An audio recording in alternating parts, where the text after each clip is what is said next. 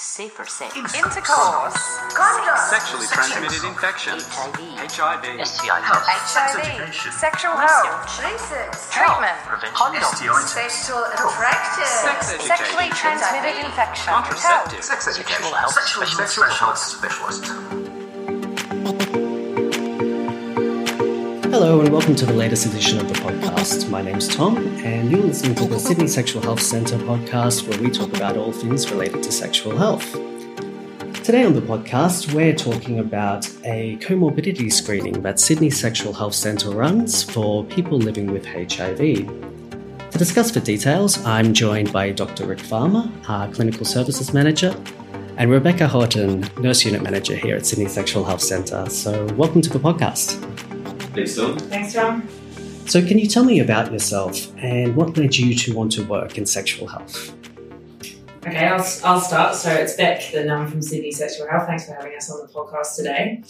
Um, I've been working as a nurse for around 15 years, I think now, and I started off in general practice and quite quickly moved to uh, undertake a postgraduate in sexual health. I was very interested in kind of public and population health, but in particular um, sexual health because I realised I had, uh, I guess, a skill set where I could talk to people about certain um, aspects of their sex life and sexual health that perhaps didn't come as naturally to other people and I was able to kind of develop trust and so I knew that I was interested in this field. So I did I actually did my postgraduate before actually doing nursing so it was a bit of a risk. Um, but then I got a job in the UK working in a um, sexual health a large public sexual health service in London. And really from day one I kind of knew that that was going to maintain I was going to maintain that as a specialty. And then over the years I guess I've sort of progressed in specialist nurse roles and um, quite, you know, for a very, quite long amount of time, I've been managing a group of nurses, and that's become, um, I guess, an equal amount of passion in my uh, career to focus on the advancement of nursing practice and upskilling nurses. So I'm very lucky to work in a specialty that I enjoy with patients that I enjoy working and with nurses and colleagues and multidisciplinary teams that I also enjoy. Uh, thanks, Tom. So my name's Rick Varma. I'm a sexual health physician and um, I'm a senior staff specialist uh, at the clinic at Sydney Sexual Health Centre. And I've uh, I gravitated into sexual health medicine um, really after doing a lot of general medicine um, throughout the UK and Australia, and um, moved into infectious diseases. And uh, while I was working in infectious diseases in the UK and in London, I uh, had my first real experiencing uh, experience of managing patients living with HIV. And it was in an era where the new antiretrovirals were just really beginning to work effectively. So it was amazing to see patients who are really very sick medically become really well very quickly on, on HIV treatment. And so I gravitated towards that specialty. And uh, I've been working at Sydney Sexual Health for the last six years um, as a as a staff specialist and uh, supervising registrars uh, who want to train in sexual health medicine and also one of the managers in the clinic. All right, fantastic. So you've both uh, developed a new comorbidity screening clinic for people living with HIV. Uh, so what are comorbidities? It's a bit of a strange term. Uh, what does it mean?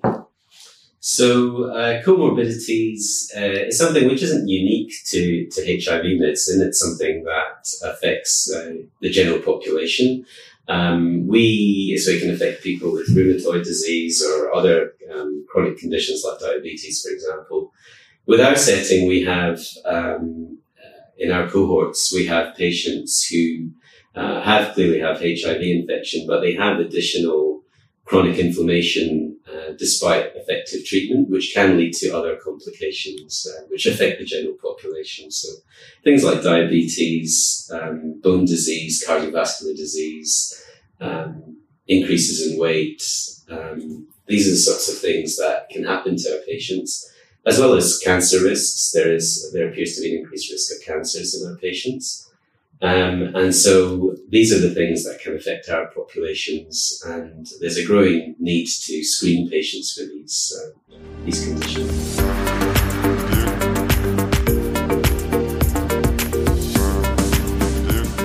So how do we screen for the comorbidities within the clinic? So, one of the um, approaches that's quite I guess, universally adopted now in services that are really trying to focus on um, the effects of uh, living longer and aging with HIV is been the development of a, a tool um, to screen for um, I guess, certain categories that comorbidities fit under. And the advantage of having a tool or a checklist approach to that is to make sure that you do cover off the holistic aspects of the care that you need to um, achieve. And that may be able to be done in one, one session, or it might be something that actually requires a little bit of a, a tailored approach, particularly if you pick up on a particular type of need. So, um, the categories, you know, that would be included in that is, I guess, paramount is checking kind of recent or current uh, medical history and involvement with other healthcare services such as, you know, GP providers.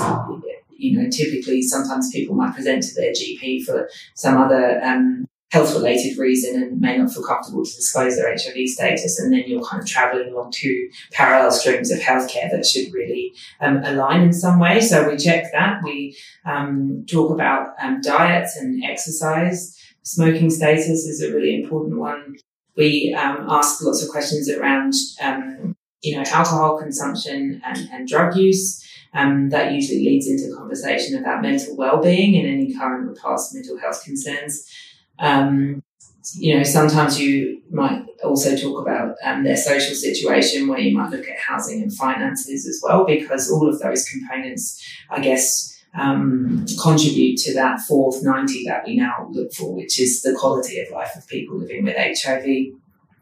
We also do um, checks at certain age categories to see if people have accessed um, certain cancer screening um, processes, so things like cervical cancer, um, anal cancer, breast cancer, that kind of thing. And um, we can facilitate what we might not necessarily do the, the certain tests here, but we help the pathways for people to access those the assessment tool um, that we developed to make sure that we can um, achieve all the, the, outcomes that we're looking for in a comorbidities assessment was um, originally conceptualized by a group of um, people, um, a group of experts to um, finesse the questions and make sure that we had uh, all the relevant aspects of care included.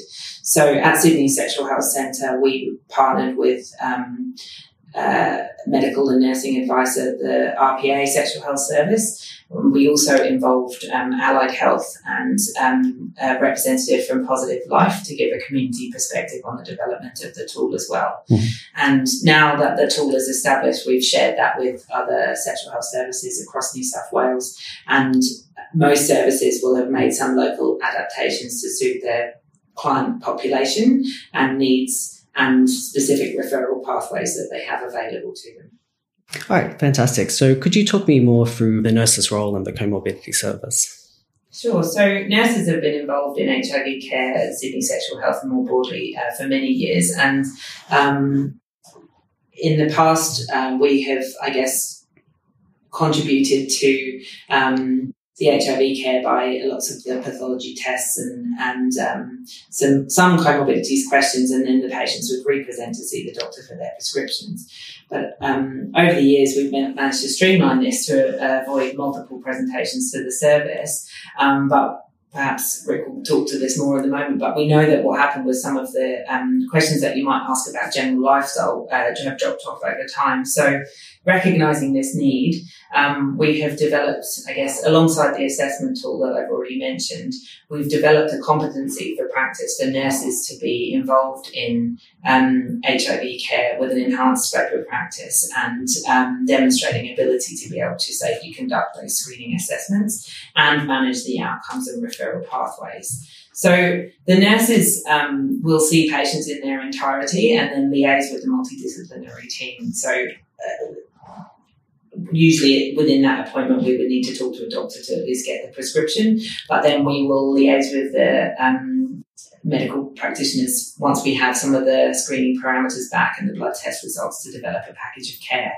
And the nurses really enjoy working in that space because um, I guess traditionally we um, have always been able to form quite good relationships with our patients and had a bit more time perhaps to dedicate to asking those questions.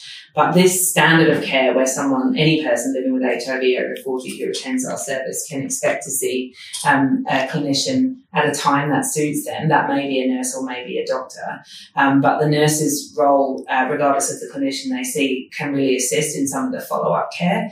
And one of the, um, I guess, exciting things that we have, I think, um, that we will tailor a bit more in the future is where the role of the nurse can assist in the partnership with the primary care providers and the GPs, and um, particularly in our setting at Sydney Sexual Health, helping people to navigate finding GPs uh, from the outset.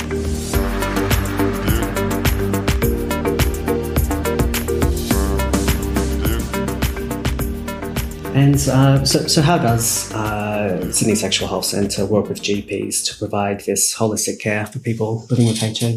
Yeah, it's a, it's a good question, Tom. I think um, for specialist services, uh, again, not unique to sexual health services, uh, integrated care is something that uh, health systems have been trying to grapple with for many, many years. And it's not been incredibly successful, that process we know that primary care is a very important uh, area for our patients to um, engage with because they provide um, specialist preventative services and interventions that we just can't provide in a specialist service. Mm. So um, we've, in all our public health strategies, primary care is seen as a as a key site to partner with. Uh, I don't think, to be honest, that sexual health services have been really successful in doing that. We're really keen to promote that idea now about uh, engagement with primary care. Um, so what we've now been doing is really having a number of focus groups with uh, Central Eastern Sydney PHN, um, trying to identify really that fundamental question that patients often ask us on the front line, where is who is a who's a GP? Who should I see if you're recommending we see a GP? So we try to define that. We're trying to identify a number of local GP practices who we have a relationship with, who may have done specific training and uh, or very various online courses, um, or who are just familiar with our population groups and are comfortable in seeing patients, not really for more complicated HIV management, but really for general GP work that um, we can then communicate with them about. And have there been examples of um, any patients who see a regular GP uh, where that has worked well? Yeah, I mean, we I mean, the large, and it's not to say the large number of patients don't already have GPs. I think what has been lacking is perhaps communication from both sides. So I think uh, sometimes specialist units don't um, uh, write letters to, to GPs or pick up the phone and just give them a quick update about what's been happening at our service. And likewise, I think um, when um, one of our patients is seeing a GP, it's also really useful to get that um, just quick update from their perspective on what's been happening. Uh, and we certainly want to ensure that GPs remain the central coordinator of healthcare, and we're one part of that. Um, and so that communication aspect, I think, is critical to the success of this project. I think um, from a patient perspective, there's a continued uh, conversation that needs to be had around confidentiality mm-hmm. and um, disclosure or supporting the sharing of information between one health service to another. And whilst that might seem uh, a natural thing for, um, you know, a doctor at one service to do with a doctor at another service, it, not forgetting that the patient is in the middle of that and at the heart of that. And so um, another um, approach that I think is is a slow burn but improving is that we work with people even from the point of diagnosis or, or thereafter when they um, are registered at Sydney Sexual Health to talk to them about that, even if they're not at the age of requiring any particular comorbidity screening, that we're actually starting to have those conversations early on now. Mm-hmm. Um, and when the time arises or the need is there that they we would need to link in with GP services, that we're building some of the confidence in the health systems that um, their information will remain used for the purpose that it's intended, which is their their care. And how successful has the clinic been? Has have there been many people accessing it? Well, like every uh, new um, change to a service, there have been it's been a bit of a journey to completely embed it in practice, and that has been impacted by other external factors that have affected the clinic. Um, however, we do feel now that we have all of the right aspects um, embedded in the way that we deliver care, and we have had I certainly patients that I've worked with have certainly um, enjoyed having a bit more time with the clinicians. So we think hearing what the doctors and nurses were saying about the time requirements needed to um, dedicate to this type of uh, an appointment um, has meant that we would have greater um, completion of the tool itself.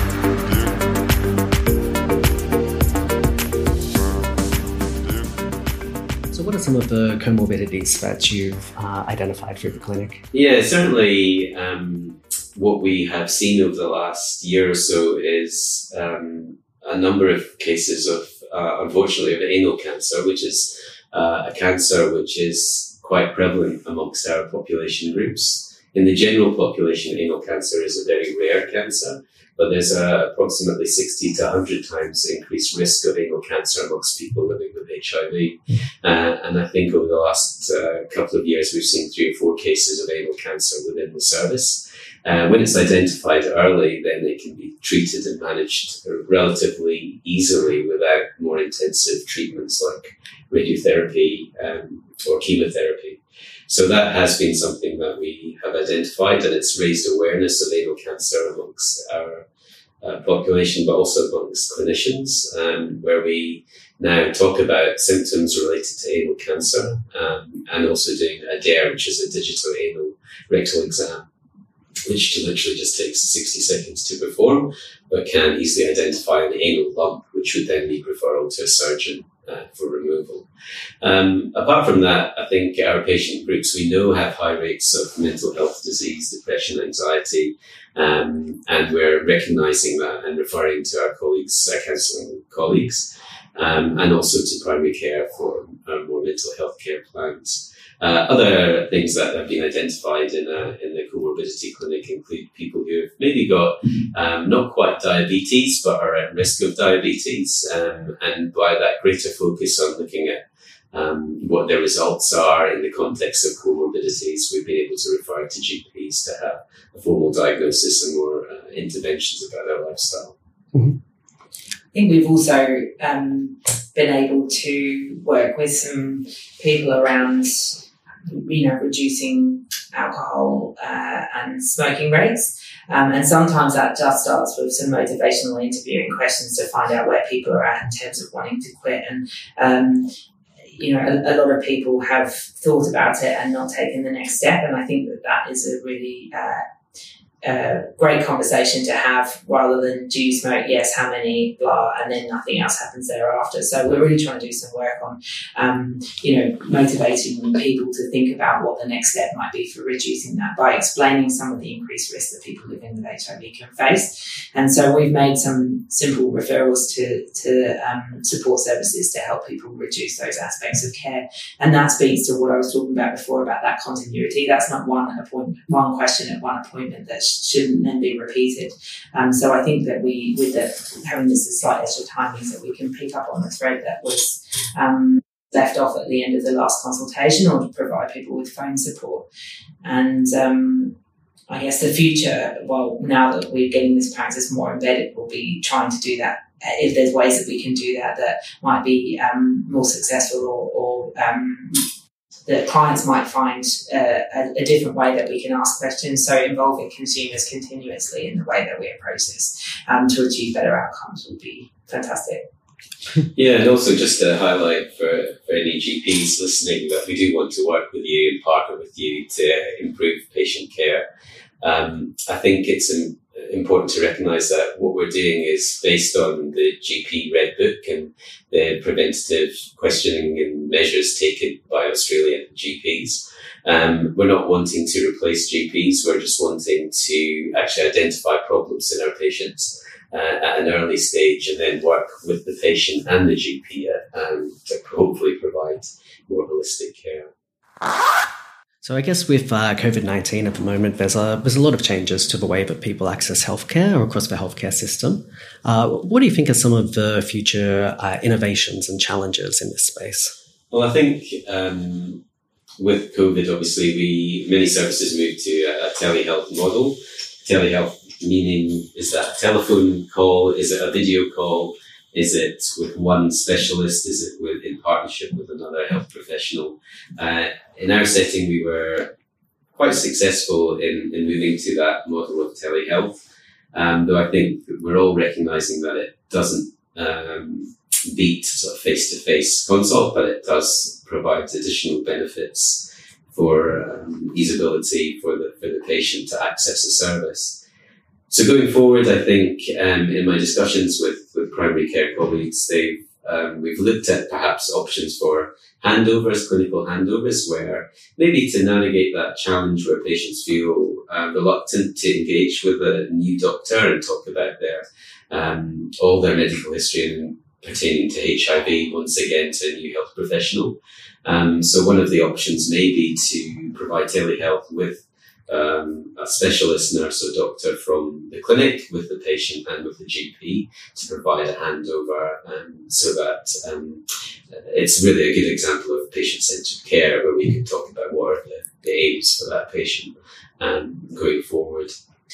Um, I think there may be. Uh, actions we can take to further progress the way that we're um, approaching these types of appointments. And uh, we know we've had great success at Sydney Sexual Health and other services where they've used, you know, computer assisted self interviews to um, allow for more time and consult with the clinician, but also it's been very popular with clients um, perhaps having some time to answer questions in, in, in a private space uh, might allow for some additional, I guess, um, thought to the to the type of questions that you're being asked. And I think there is some evidence to show that you often get um, perhaps more honest answers if you're not under the microscope with a clinician asking you how many cigarettes you smoke, for example.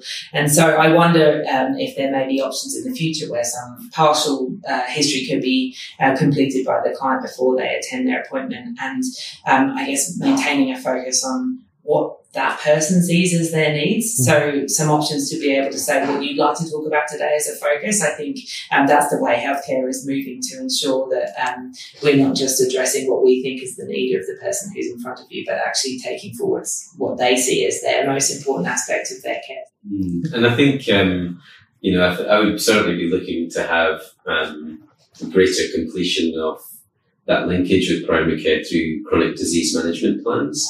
Um, I think that's something that uh, there's greater scope for a specialist service like ours to, to branch out with a with a primary care doctor or physician to, to complete those uh, management plans. Um, and that often, of course, speaks to people who can access Medicare. Uh, we see a large number of people, populations who do not have access to Medicare um, and traditionally feel very safe and comfortable coming to our clinic. Um, but what I've what we are recognizing through these discussions with, the HN is that there are a number of GPs who see many, many patients who do not have Medicare and use um, student insurance or other insurance methods. And so we're looking to um, navigate that pathway uh, and referral pathway for those patients in particular who traditionally don't um, have Medicare but can still see a GP and perhaps not experience um, significant out of pocket uh, expense.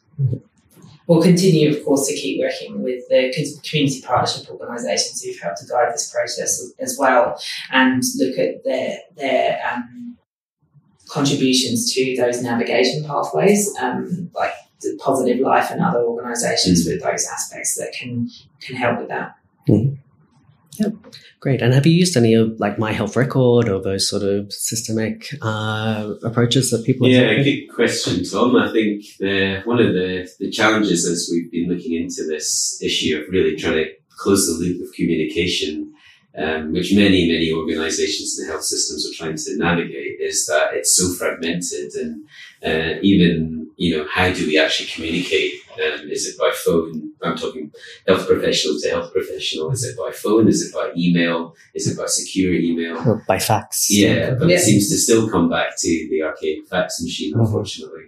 And so, and um, what I'm hearing from my colleagues in primary care is that they want to use other media. So sometimes um, Facebook pages, WhatsApp groups. Um, unfortunately, there are there is specific legislation relating to these types of communications, which you would have to navigate for that.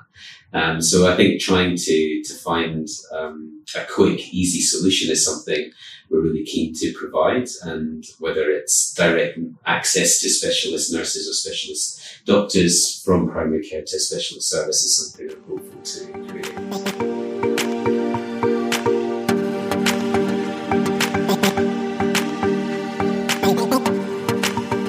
Thank you very much for joining me on the podcast today.